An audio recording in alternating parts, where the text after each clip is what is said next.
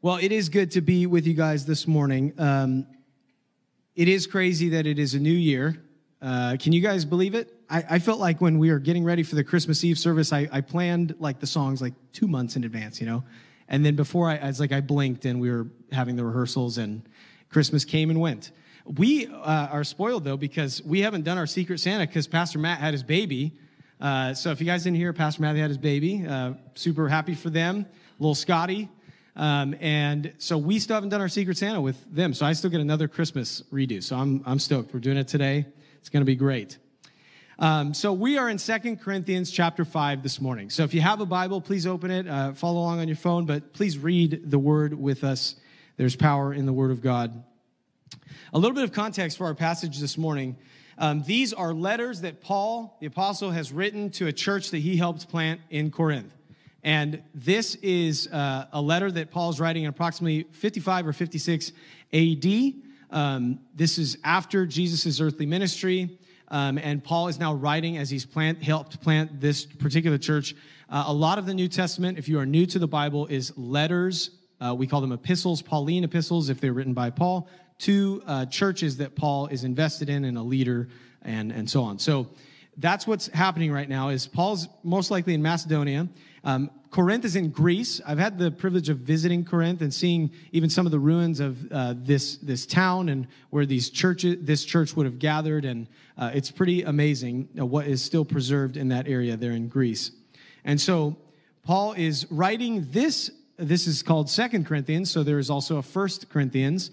And uh, this is written, this is the second letter to that church that we have in our canon of scripture, and it's written about a year after First Corinthians. So Paul is kind of checking in. He has some things that he feels he needs to address to the church body there in Corinth. And so he's writing this letter. So I would challenge you with a few things as a Bible student this morning as we read this text.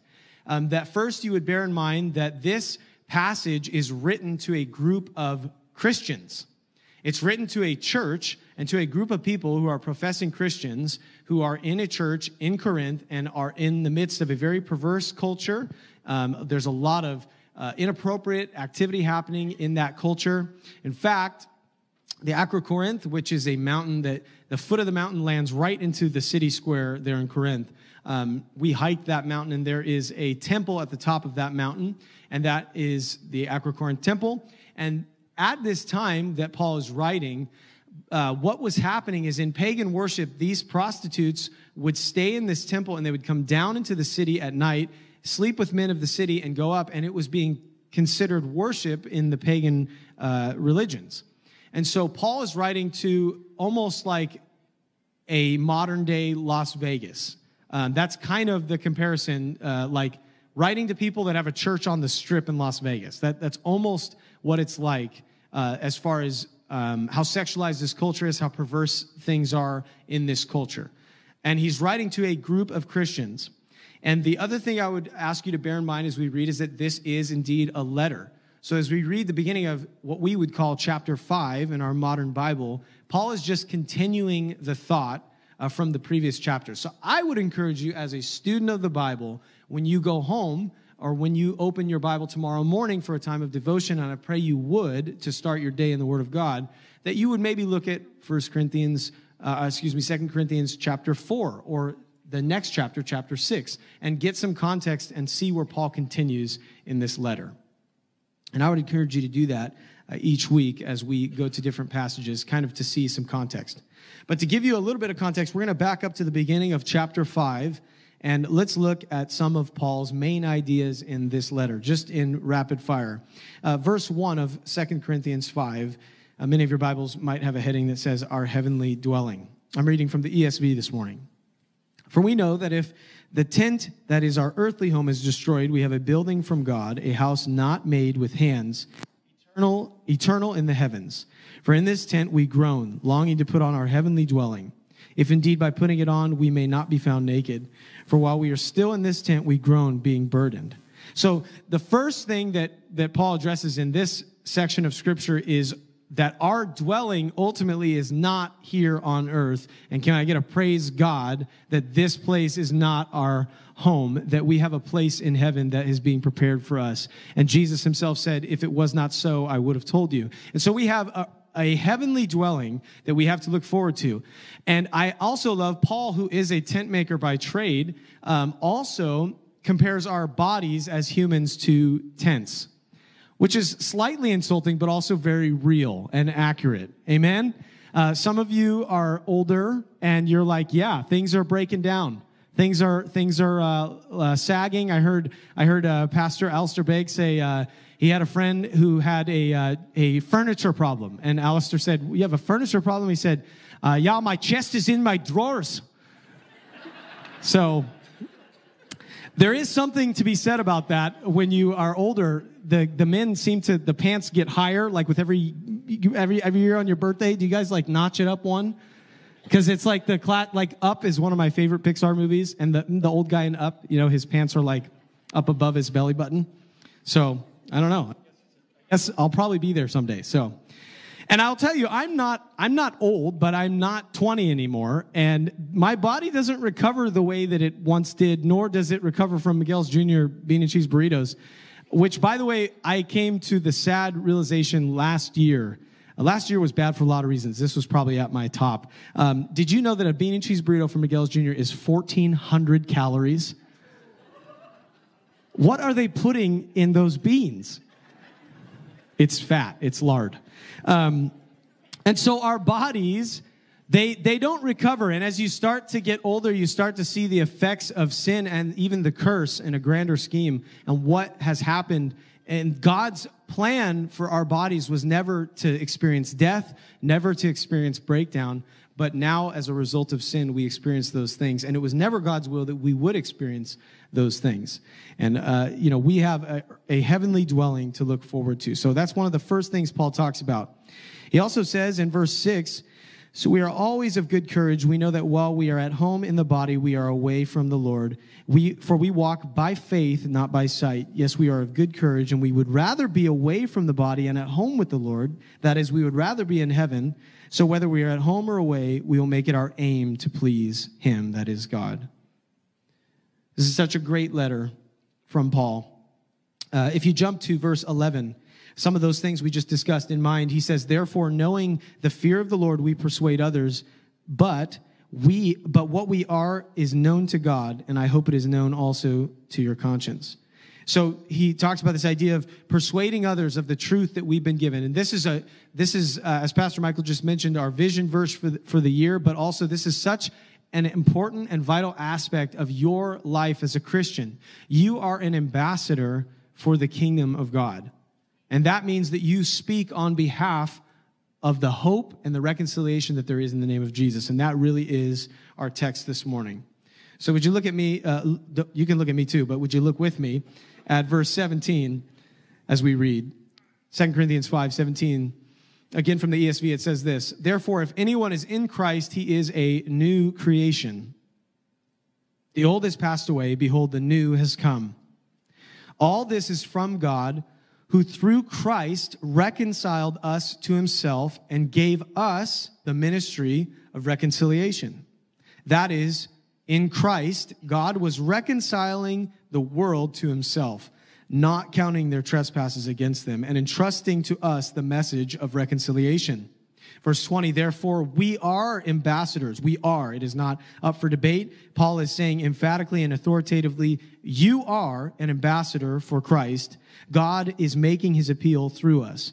We implore you on behalf of Christ, be reconciled, that is, be uh, justified before, be renewed, be made right to God. For our sake, he made him, that is Christ Jesus, to be sin who knew no sin, so that in him, again, Christ Jesus, we might become the righteousness of God. This is a powerful section. I told uh, Pastor Michael I could probably teach a sermon on every verse that we just read. Each one could take up hours of our time picking it apart, but I'm not going to do that to you. So, and they gave me one Sunday because I'm the worship director. So, anyway, verse 17, let's look at it together. Again, Paul says, Therefore, if anyone is in Christ, he is a new creation. The old has passed away. Behold, the new has come. If you are in Christ, I pray that you would be moving forward in faith and in boldness, knowing that you are a new creation. It's not a reworking of the old. The language that Paul uses is it's a brand new thing. Many of you have heard God is doing a new thing. I remember a video that uh, some of my friends and I found back when I was in high school. We were on the worship team, and um, it was like this kid in like a sweatpants suit in the 80s, and he got featured on this TV show, and he was rapping. It's so epic. You got to look it up on YouTube. It's called God is Doing a New Thing. And it's this like 12 year old kid, and he's wearing like a super 80s like tie dye like jumpsuit. And he's like, God is doing a new thing. And it's like the Will Smith vibe. It's so good. So every time I see new thing in scripture, I just think of that, that kid rapping in his sweatpants. But God is doing a new thing, and He has done a new thing. He's made you a new creation. You know, we have some guys in the room who do construction or have done, you know, remodeling. And, you know, if you talk to like an old guy that's been doing construction for a long time, they always say, well, we got to do this the right way, right? There's always a right way to do it. And so the right way usually involves more work, right? Can I get an amen? And how many of you have been the person that doesn't care if it's done the right way and you just want to go home and the, the guy really cares and he's like, we got to do this the right way, you know? Uh, Jim Gaffigan is one of my favorite comedians. He, he, he does that, uh, the like that guy voice, like the tough guy. And he was talking about pickup trucks. And he was like, you know what I noticed about pickup trucks? People who drive them are never picking anything up. and he goes, that's like walking around with an empty suitcase and people are like, oh, you going on a trip? And he's like, no, but I'm the type of guy that would. I love that. Nothing to do with our text. But there is a right way to do the job. And let's say you're remodeling your kitchen. Ideally, if you have the funds, and that's usually the biggest hurdle, you would strip it down to the studs or maybe even the, the, the drywall and, and you would start over. And that's kind of the picture that Paul is painting is that Christ has made you new. He hasn't like reworked the old man. No, the old has passed away, as the scripture says. The old is gone. Now, we struggle in this flesh and we struggle in this culture and in this world with the old man, right? Sometimes he sticks his nasty hand out of the grave and wants to reach up and grab your throat. And you have the authority in Jesus to refute those things because you've been made new. So the scripture says that the old has passed away, but yes, we still struggle with temptation and with sin. The word here for Creation is ktisis in the Greek, and it literally means the act of creating or creation. It's to make something new. It's not a reworking per se of the old. The idea here is that Christ is making you new. It's not a mild change. No, he is making everything brand new. Galatians 6:14 talks about this same idea. 6:14 and 15 at the end of 15 Paul writing to the church in Galatia says for neither in circumcision or nor anything uh, but a new creation. This idea is seen again in uh, Paul's letter to the church in Ephesus in Ephesians chapter 2. Would you turn there with me to Ephesians chapter 2? This is such a powerful passage, it's worth our time. Turn two books to your right, and you'll be in Ephesians 2. You have Galatians and then Ephesians. Ephesians 2 1. We're going to read these first 10 verses of Ephesians 2. It says this And you were, there's the old man, dead in your trespasses and sins, in which you once, that is, previously walked, following the course of this world, following the prince of the power of the air, the spirit that is now at work in the sons of disobedience, that is, the enemy Satan, among whom we all, Paul includes himself in this language. We all once lived in the passions of our flesh, carrying out the desires of the body and the mind, and were by nature children of wrath like the rest of mankind. This is Ephesians 2, verse 4. This is one of my favorite scriptures in the whole Bible. Says in verse 4 But God, being rich in mercy, because of his great love with which he loved us, even when we were dead in our sins and trespasses, made us alive together in Christ. By grace you have been saved and raised up with him and seated with him in the heavenly places in Christ Jesus. Verse 7 so that in the coming ages he might show the immeasurable riches of his grace and kindness towards us in Christ Jesus. For by grace, so many of you will know this verse, you have been saved through faith And this is not your own doing, it is the gift of God, not a result of works. I believe that many of us need to be reminded of that truth this morning that God's grace is not a result of works, so that no one may boast. Verse 10 For we are his workmanship. The word here for created uh, is a different Greek word, but implies the same, ultimately the same meaning of being created in Christ Jesus for good works, which God prepared beforehand that we should walk in them. You have been made new.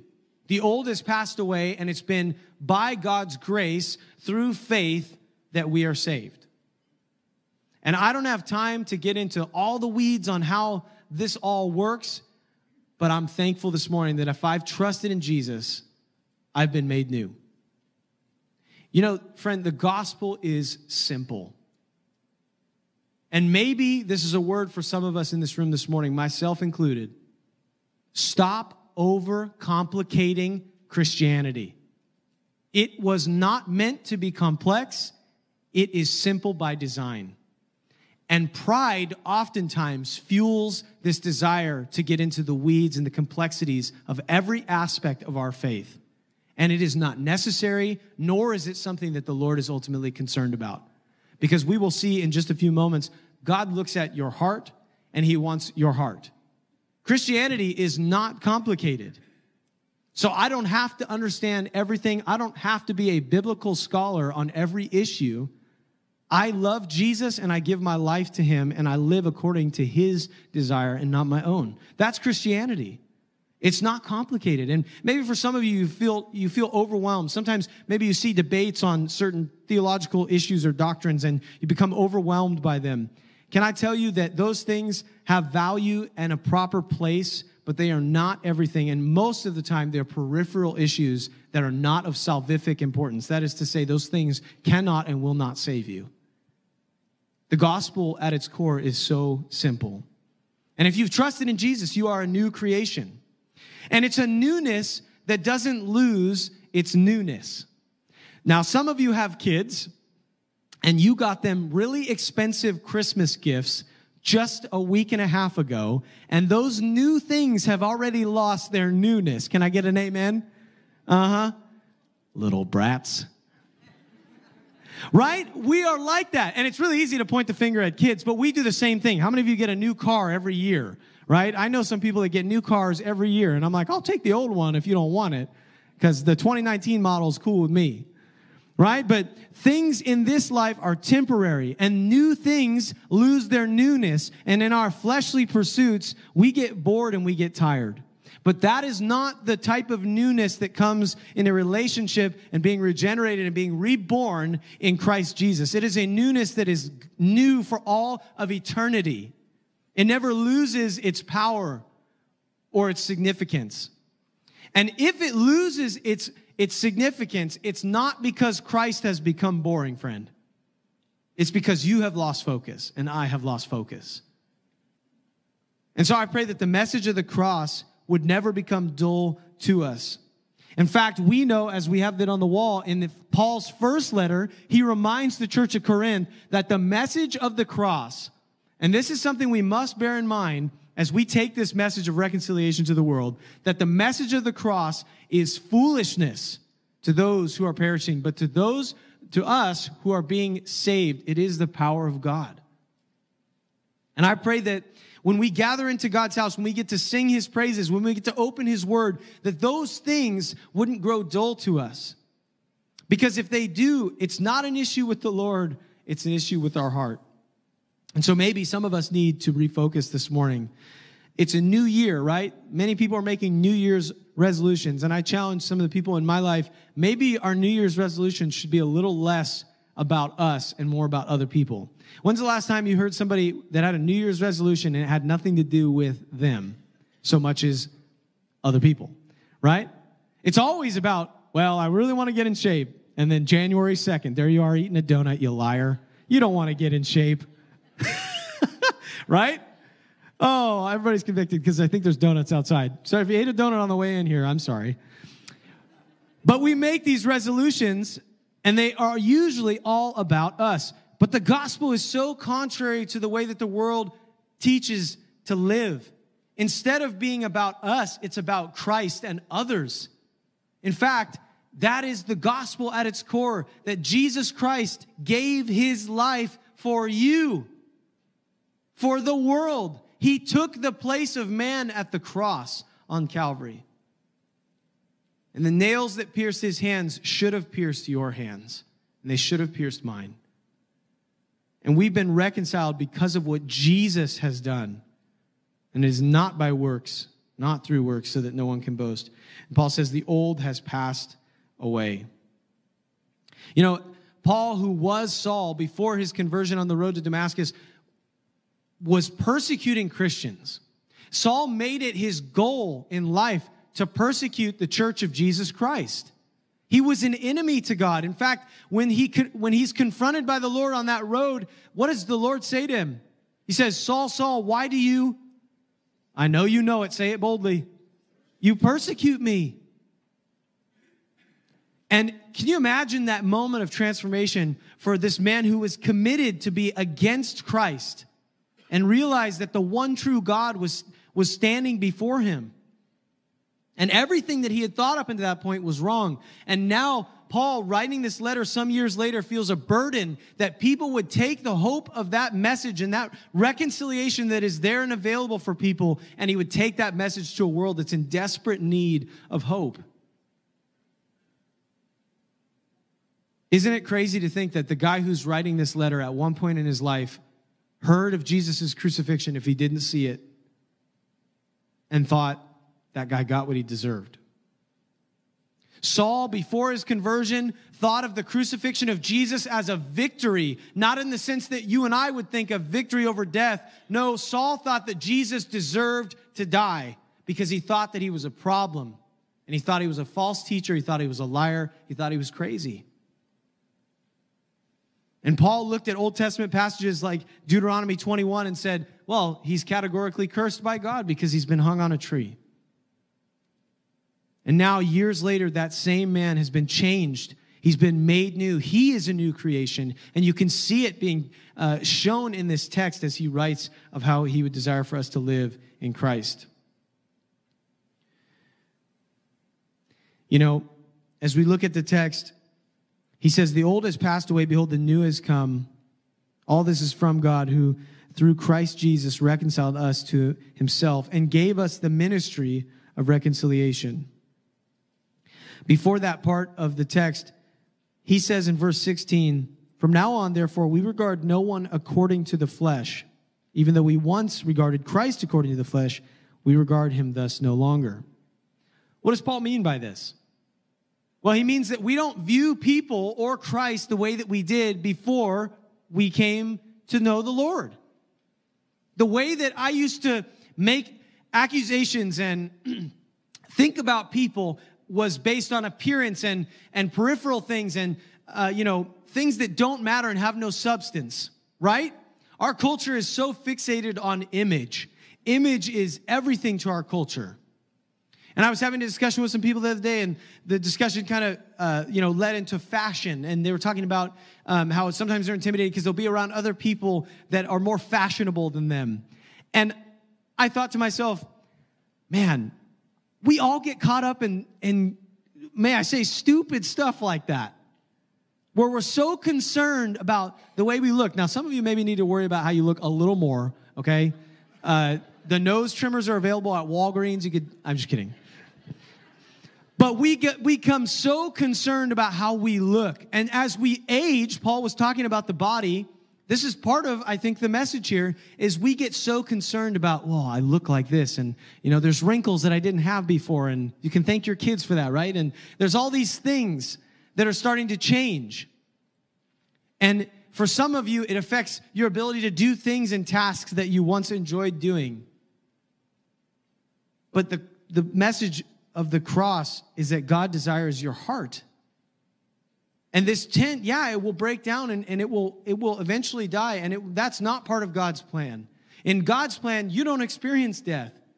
But because of sin, we've been alienated from him. And so we don't look at others the way we once did. May I say that too many churches are so concerned about image. and the way that people will feel when they show up and walk through the doors. And what happens is, it is okay to consider how someone will feel. As a pastor here and as a leader here, I want people to feel welcomed when they walk through our doors. We certainly don't want to be the frozen chosen when somebody shows up here and we're like, Good morning, welcome to church, I guess. Right? If you've ever seen Everybody Loves Raymond, he has his cousin Gerard. and how's it going, Raymond? He talks like that. And at one point, I think there's an episode where Raymond's like complaining about his nasally voice, and his wife says, He sounds just like you. and Raymond realizes he has a nasally voice. And it all breaks down from there.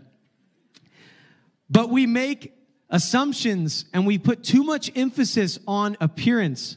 And what has happened is many churches have become bankrupt because they are more focused about how people will feel when they sit in the seats than giving them the truth of the gospel of Jesus Christ. And you have been given, especially to a pastor, a responsibility to teach the word of God. When I die, I will not answer to any of you. I will answer to a God who created the heavens and the universe. And I have to give an account for every word that I said.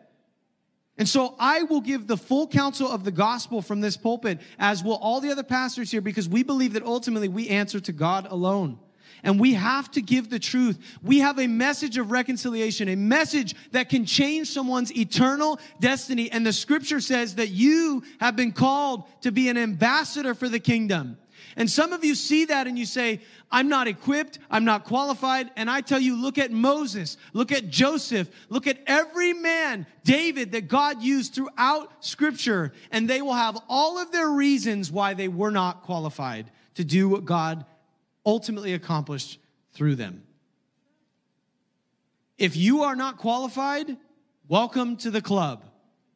Every time I teach on Saturday night, I think about going to the bullpen PM, you're in. Just take it. I'm not, I'm not, I'm not up for this. But I know that God is faithful and God is sovereign. And for some of you, it might be not teaching a Sunday sermon, it might be a, a, conversation that you know you need to engage with with someone at work or with a family member. And oftentimes, friend, what keeps us from having those conversations and taking that message and being an ambassador for Christ is pride. And some of you will say, well, what do you mean? Because you are so concerned about being liked by everybody that you're unwilling to give them the very message that they may need. We cannot be concerned about what people think about us. If it triumphs over the gospel, we have a priority issue. Now, I am not saying that you take your soapbox to the office tomorrow and put it in the middle of the cubicles and stand up and say, Repent! Maybe. I don't know if I'd recommend that. If you do that, don't tell people I told you to do it, okay? Because I don't want your boss coming and finding me. but we are called to be ambassadors. And what's interesting is when you look at the early church and you look at the book of Acts, people did not, these men of God who took the gospel out and took this message of reconciliation, didn't ask for permission to speak truth. They just spoke truth. Into every situation, they spoke the truth of the gospel. Is our world in need of truth right now? Truth itself has been challenged to its core. Truth is no longer objective, and our culture now in America says if you have objective truth, you're narrow minded and bigoted. But the gospel and Jesus himself says, I am the way, I am the truth. And no one comes to the Father except through me. You want to talk about narrow minded? The guy that you're following was narrow minded in that he said, I am the only way. And the world hates that. And they will mock you and ridicule you for saying that Jesus is the only way. But if you care and love about the people around you, then you will give them the message and the truth of reconciliation that comes through Scripture and through the Word of God. And the reality is that the opposite of reconciliation is alienation. And the world has been alienated from God because of their sin. And just as Paul said in Ephesians, as you and I once walked and lived, we were alienated from the things of God. We couldn't even be in his presence because of his holiness, and our sin had defiled us. But the scripture says that we've been made new, and you have been tasked and given and commanded to be an ambassador for Jesus Christ. And the crazy thing is, as Paul writes this in this time in, in the church, there are men in Corinth who are stirring up rumors that Paul doesn't have authority and that he shouldn't be an apostle. And Paul, maybe as he's writing this and he has to defend his authority given by God, is getting a taste of what Jesus, his Savior, walked through as he was on earth and he came to his own and his own rejected him. And they were making judgments based on Paul's appearance. We know from history that Paul was not necessarily an attractive dude. And he had possibly a limp or some sort of physical ailment. Some say he might have had a runny eye. He wasn't necessarily a great public speaker. And it's pretty bizarre because when you read these letters, you would think of this robust, well spoken man, well put together. But God uses people who are not qualified to get his will done. And so Paul is saying, Look, you question my authority, but you base it and you question it based off of physical appearance, not off of the authority given by God. An example of the way that God views us is in 1 Samuel 16. David, the next king of Israel, is to be anointed. And as Samuel goes to anoint the next king, he doesn't know who it will be. And as he sees all the sons, he looks at Eliab and he says, Surely, in verse, uh, this is Samuel 16, 6, Samuel said, Surely this is the Lord's anointed that stands before me. But the Lord said to Samuel, Do not consider his appearance nor his height. So apparently Eliab was tall. Good for Eliab. But the scripture says the Lord rejected him. The Lord does not look, this is in scripture, please hear this. for Samuel 16, 7. The Lord does not look at the things people look at. People look at an outward appearance, but the Lord looks at the heart. Maybe some of you in the past have picked your church and your pastors based off of how they dress and how they look. I have friends who have left churches and have said, quote, I'm looking for something more hip. What? No. Look for something that, that brings truth. Look for a church that teaches the Word of God, that won't shrink back in the face of adversity. These leaders and these guys who paved the way for you and I as Christians in the early church did so in the face of great adversity. I would argue adversity that you and I have never even tasted, like our lives being at risk for the sake of the gospel. Kent Hughes says this As Christians, we, mu- we must be done with such carnal distinctions. If we aren't, we in effect deny that when Christ died for all, all died in him. And we receive and we revive, rather, distinctions that were put away in Christ's death. He's saying that the way that you used to think about people should have died with the old man. Some of you are so concerned about your appearance and what people think of you, and it's pride. You think in every conversation that somebody was trying to take a jab at you. You are so sensitive to everything. And what it does is it stirs up drama and you become self obsessed. I've heard my grandma Ann say before, honey, you could be at a football game and think they were talking about you in the huddle. Because we, by nature, are prideful creatures. If you struggle with that constant feeling of inadequacy and feeling like people don't like you, you are too concerned about what people think about you. And can I tell you, friend, people are disappointing, aren't they? Like you love them, but you're like, man, you kind of stink. People will let you down. For the rest of your life, people are going to fail you. Christ will never fail. But your identity must be found in him. See, to be an ambassador for a kingdom, you have to have right relationship with that kingdom. Kingdoms in the old days didn't send ambassadors to speak on their behalf who were their enemies. No, they sent people who they were in right good relationship with.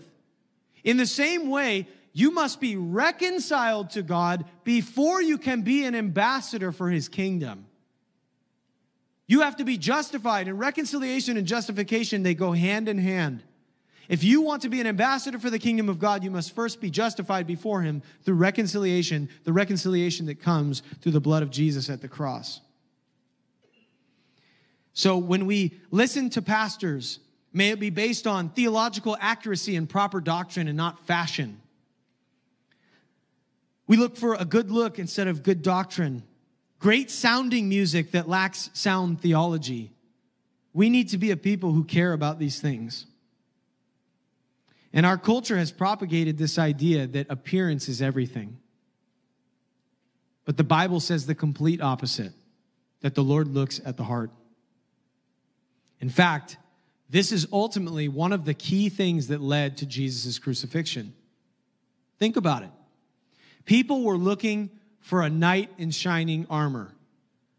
Israel, under the persecuting hand of Rome, was looking for a deliverer who would ride in on a horse, and Jesus came on a donkey, who would be born in a palace, and Jesus was born in a lowly manger. Jesus didn't fit the bill that they expected, and they crucified him for it. Because appearance is what the world cares about, but the Lord says, no, look at the heart. And to think that days before the crucifixion, Jesus rides into Jerusalem and people are laying the palm branches out before him and saying, Hosanna, Hosanna, praise to God. Because they thought that Jesus would be this deliverer that would deliver them from the hand of Rome. But what people did not realize, what Israel did not realize, and what non believers don't realize is that their enemy is much greater than persecution from Rome or their appearance issues or their insecurities. They have an ultimate enemy that is sin and death. And Jesus conquered those things at the cross, but he didn't fit the bill and he didn't fit what people expected, so they crucified him. And it's easy for us to point our self righteous finger at those who called, crucify him, crucify him. But, friend, can I tell you, as heartbreaking as it is, if you and I had been standing in that town square that day, more than likely you and I would have been shouting, crucify him too. Wrapped up in our sin and our pride, we would have been right there shouting, crucify him. The very Savior that came into the world, and the scripture says that he came to his own, and his own rejected him. And when you look at the cross, do you see a Savior who took your place? Or do you see a Savior that's far off and distant and removed from your life and your situation? When Jesus bled at that cross, he bled for you. When they pierced his hands with those nails, they should have been my hands. I deserved to die. You deserved to die. But Jesus took our place. And so when Paul says in the scripture that we are ambassadors, in 21 he says, For our sake he made Jesus to be sin, that is, him who knew no sin, so that in him we might become the righteousness of God. This text has been butchered by faith teachers and, and word faith teachers all around the globe. What this text means is that there was a trade that took place. You deserved to die on that cross, but Jesus took your place. And instead of you getting hell and eternal separation from God, you received Jesus' righteousness. His righteousness is credited to you. Though you deserved that punishment, you receive the righteousness of Christ. It is so profound. But it is so easy for you and me to sit in church on Sunday and hear the pastor say that Jesus took your place at the cross and it be totally disassociated from our heart. And we know it here, but we don't know it here. And you can know all the scriptures and all the right things to say and God couldn't care less about them if you don't love Him in your heart. I grew up in church. I knew all the right answers in Sunday school, and it means absolutely nothing. When I was in college, I studied abroad in England, and I had a professor named Stephen. And I remember towards the end of our class, it was a New Testament class, and we were doing the Gospels, and we were going through the crucifixion account. And Steve was a very jolly guy. He was really happy go lucky. And I remember we got to the crucifixion account and he couldn't even read it. And I remember being so struck by that. And I haven't talked to Steve in 10 years. But I wonder if he has any idea how much of an impact that moment had on my life. Because as I sat there as a young man in school to get my theology degree, wanting to know all the right answers, I got to understand how all this works predispensationalism, regeneration, you name it. I wanted to know how it worked. And I feel as though the Holy Spirit in that moment spoke to my heart and said, That is what it looks like to love me. And Steve will probably never know unless he watched this message. Hey, Steve. How big of an effect that had on me, that moment where I watched a man who truly understood what Jesus did for him at Calvary. And it broke him down to tears to think about our Lord and Savior being whipped and beaten and ridiculed and mocked and spit on. Because Steve looked at that text and saw himself. And he saw that he should have been the one that was receiving that punishment. But Christ took our place. Chapter 5:18 says, "All of this is from God, who through Christ reconciled us to himself and gave us the ministry of reconciliation."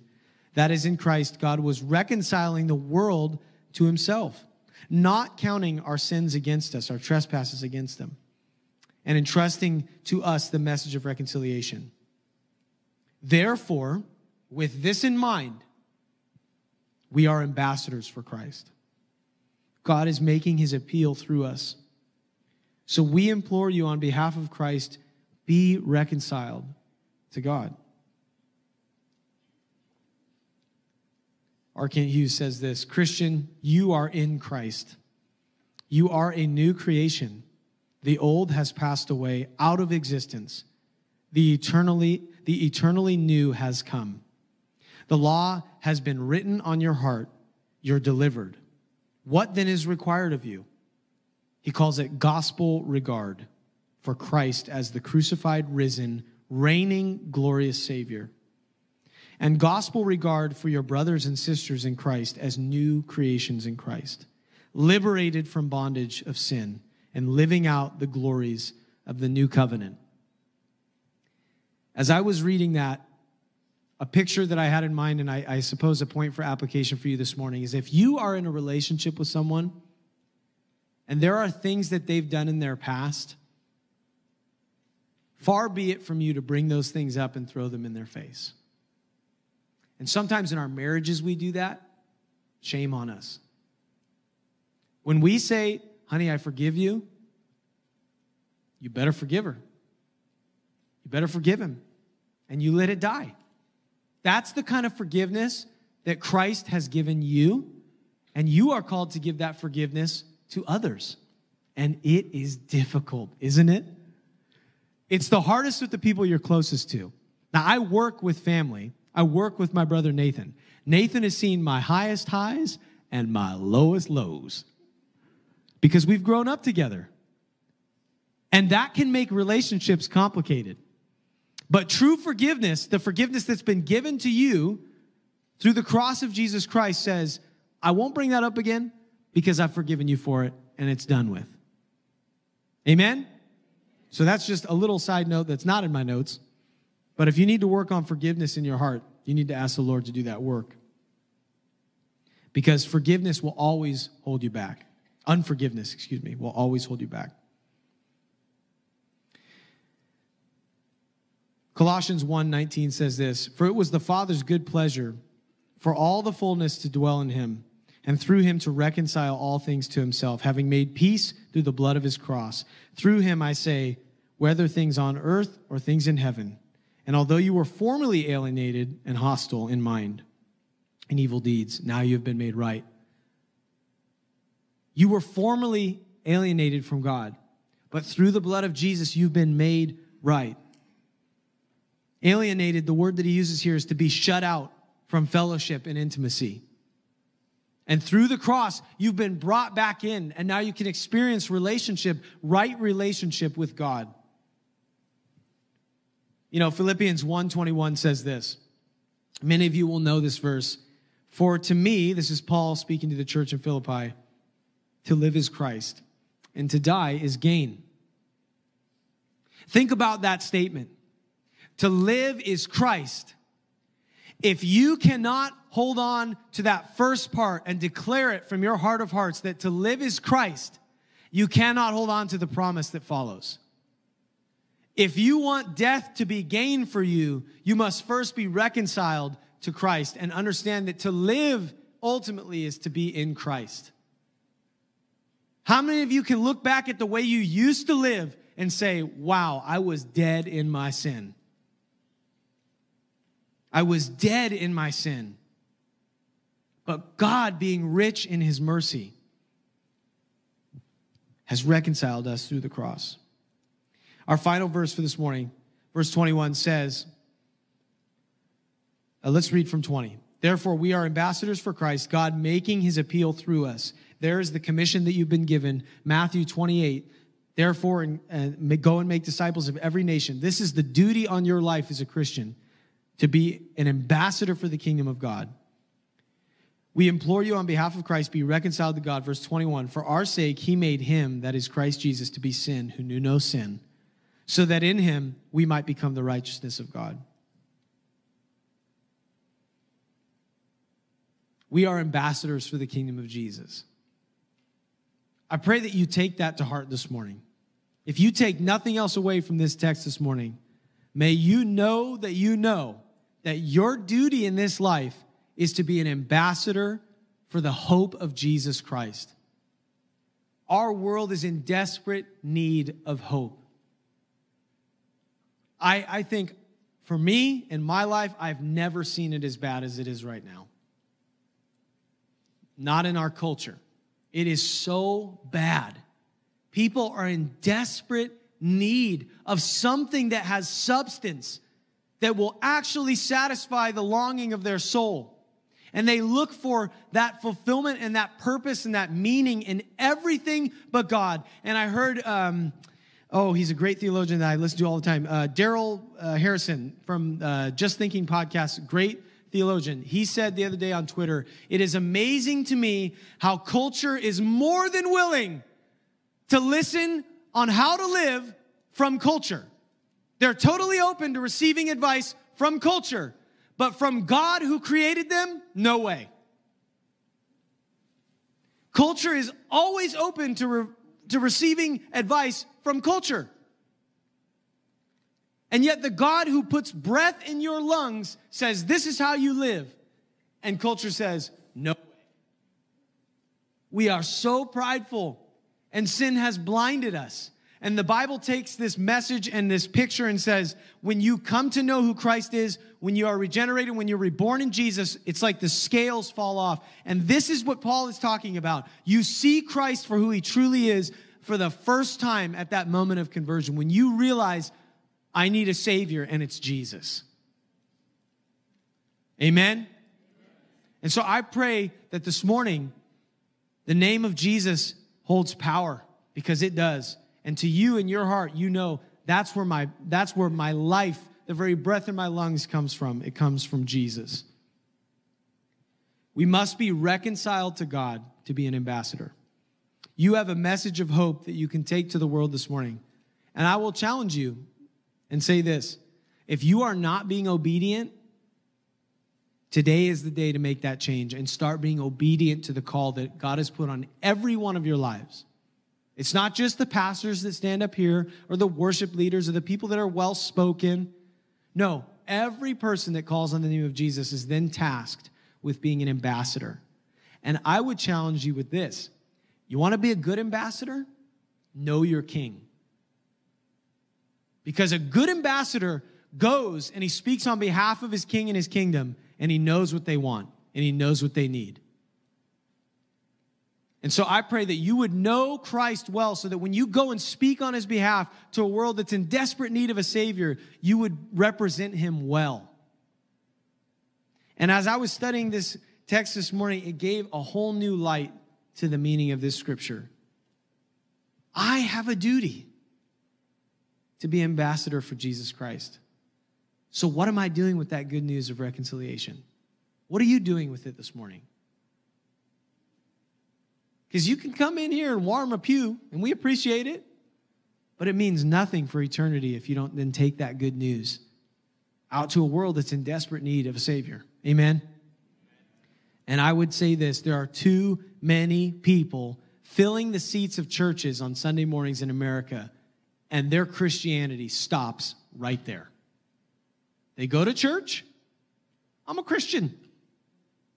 You can stand in the garage, you're not a car. So if you come and you sit here on Sunday morning, I commend you for that faithfulness, but it's got to be a heart change. I was saying this earlier, and I don't even know if I finished it.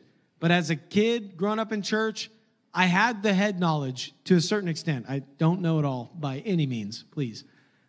Uh, my, sometimes I listen to other guys speak and I, I go back to the unqualified thing. and I can know it here. But until the reality of the cross of Jesus Christ transforms my heart, it means nothing. And so I pray that if you are in Christ and you're secure in that this morning and you know that you love the Lord and that you've served, you're serving Him with your life, that you would continue to be faithful, that you would lean on the Holy Spirit for everything that you need for the strength to persevere. If you don't know where you stand with the Lord this morning, I pray that today would be the day of salvation for you. I pray that today would be the day where you repent of your sin, you realize a need for a Savior, and you call on His name. And He is faithful to answer that call. But it won't be easy. All the Christians in the room said, Amen. It won't be easy, but it's so worth it. And it's very appropriate that we're going to take communion together this morning. If you have your elements, if you do not have communion, uh, please raise your hand and the ushers will get you communion now.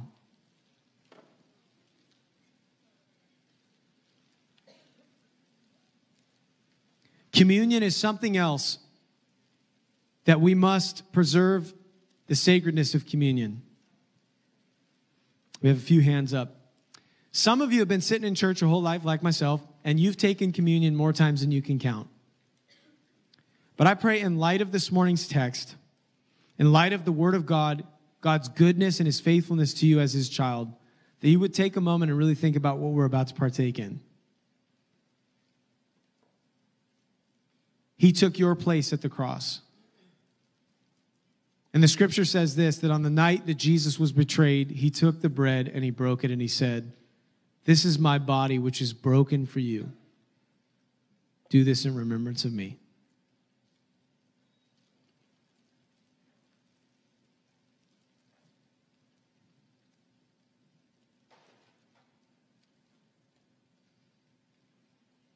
Scripture goes on to say that then Jesus took the cup of the new wine of the covenant. He said, as often as you drink this, do this in remembrance of me. As his blood was poured out on the cross, it was in my place. It should have been my blood. And Jesus spilled his blood for us. So as we take this, may we remember that.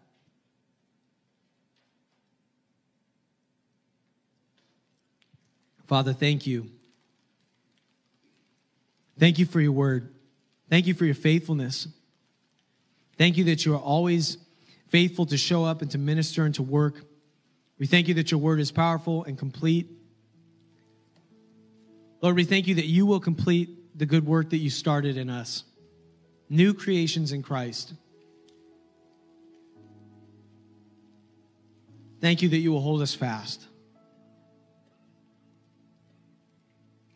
Thank you, Lord, for who you are. We worship you this morning. I pray that if there's anyone in this room that does not know you this morning, that they would make things right this morning that they would cry out to a God who cares and hears. We love you, Lord. We thank you for this time. We thank you for your word. In Jesus' name, amen. We have sung this song many times, but I think sometimes there's value in just going over the lyrics for just a moment. The song says, When I fear my faith will fail, Christ will hold me fast. When the tempter would prevail, he will hold me fast. I could never keep my hold through life's fearful path, for my love is often cold. You could say, Jesus must hold me fast. And the chorus says, He will hold me fast. He will hold me fast. For my Savior loves me so. He will hold me fast. I couldn't think of a better song to close our time this morning. This work of reconciliation and the hope that you have is rooted in Jesus, and He is the anchor for your soul. And the song ends so beautifully and simply says, He began a work in me, and He'll complete a work in me. So as we worship, as we sing together, I pray that you wouldn't leave. I pray that you'd stay and be a part of this corporate worship through singing, and that you would be part of the fellowship that happens, and that we would offer our praises now to the Lord because He's worthy. Amen.